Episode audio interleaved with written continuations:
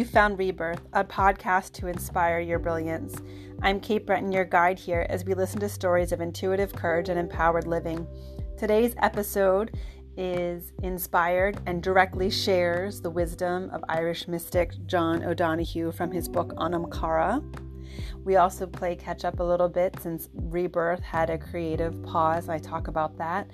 And I, I give you the invitation to make some space to intend how you would like to envision the frequency of this year ending and giving way to 2022. Thank you so much for listening to Rebirth.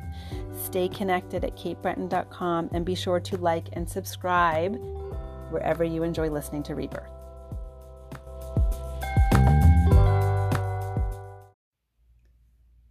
Hello, Rebirth family. It's been a minute. This is a catch up podcast. I'm going to release this on the eve of the new moon. Um, tomorrow, I will be releasing the long awaited um, conversation with Heidi Garris, who is an amazing human being, which catapults her mastery and craft of working with people in the quantum field. She has really great wisdom to share. Um, and practical guidance on cultivating the energetic space that you want to be residing in, which is what we're going to be talking about in October. Frequency, frequency, frequency. We are going to be talking about frequency with frequency. and, um, but I wanted to get a message out to you. Um,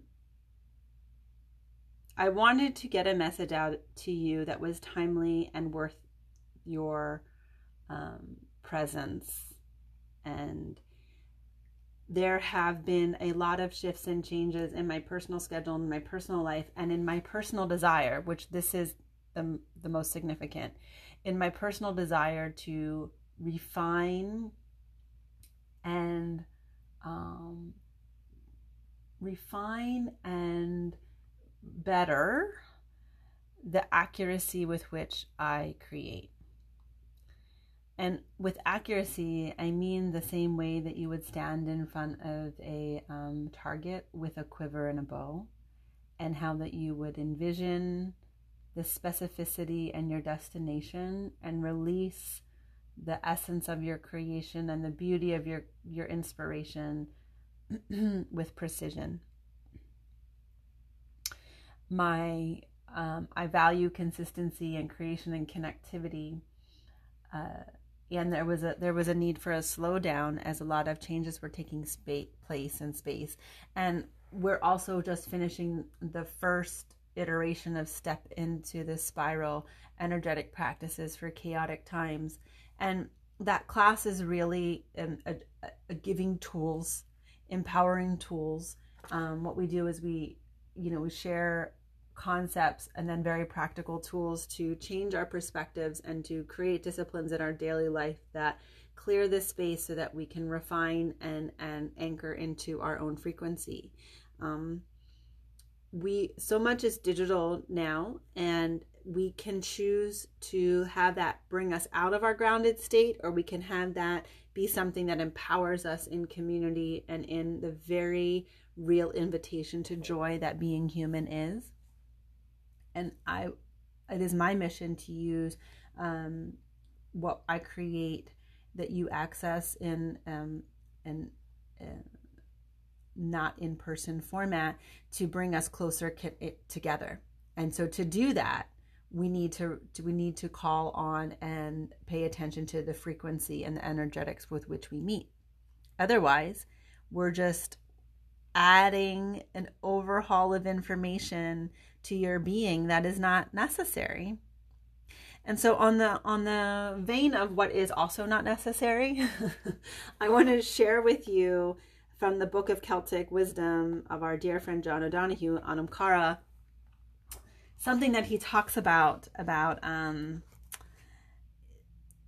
toward a spirituality of non-interference and about how much time we spend um, in comparison and how actually, here's the subtitle The Soul Adores Unity.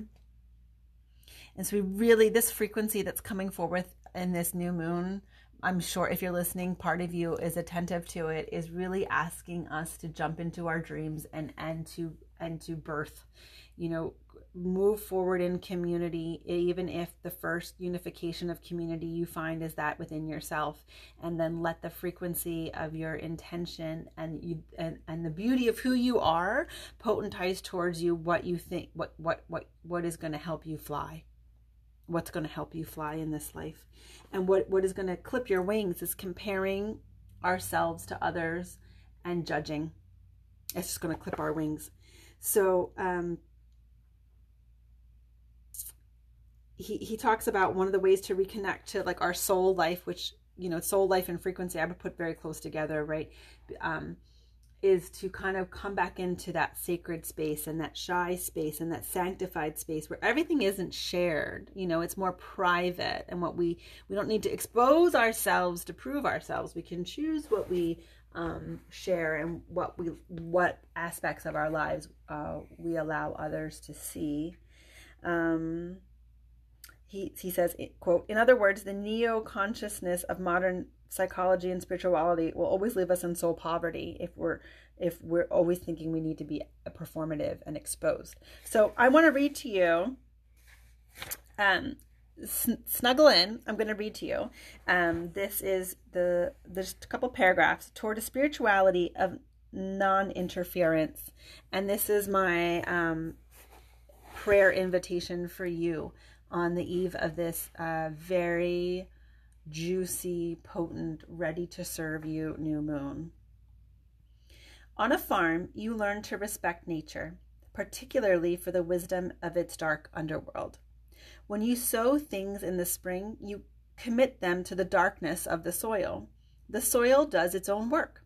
It is destructive to interfere with the rhythm and wisdom of its darkness. You sow drills of potatoes on Tuesday, and you are delighted with them. You meet someone on Wednesday who says that you spread the potatoes too thickly. You will have no crop. You dig up the potatoes again and spread them more thinly.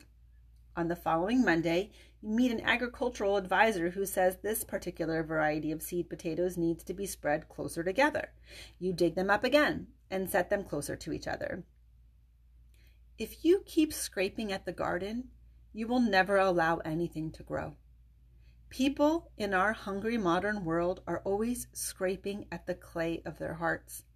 They have a new thought, a new plan, a new syndrome that now explains why they are the way they are. They have found an old memory that opens a new wound. They keep on relentlessly, again and again, scraping the clay away from their own hearts. In nature, we do not see the trees. For instance, getting seriously involved in therapeutic analysis of their root systems or the whole stony world that they have had to avoid on their way to the light. Each tree grows in two directions at once into the darkness and out to the light, with as many branches and roots as it needs to embody its wild desires. Negative introspection damages the soul. It holds many people trapped for years and years, and ironically, it never allows them to change. It is wise to allow the soul to carry on its secret work in the night side of your life. You may you might have only the slightest intimations of the secret growth that is happening within you, but these intimations are sufficient. We should be fulfilled and satisfied with them. You cannot dredge the depths of the soul with the meager light of self analysis. The inner world never reveals itself cheaply. I'm going to say that again. The inner world never reveals itself cheaply. Perhaps analysis is the wrong way to approach our inner dark.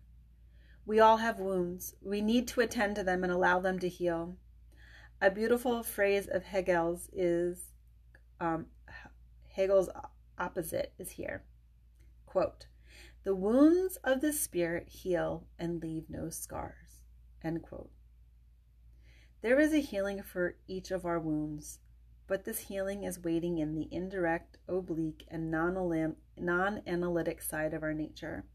We need to be mindful of where we are damaged, then invite our deeper soul in its night world to heal this wounded tissue, renew us, and bring us back into unity. If we approach our hurt indirectly and kindly, it will heal. Creative expectation brings you healing and renewal. If you could trust your soul, if you could trust your soul, you would receive every blessing you require. Life itself is the greatest sacrament through which we are wounded and healed. If we live everything, life will be faithful to us. Have a most blessed new moon, and thank you for tuning in to the Rebirth Podcast.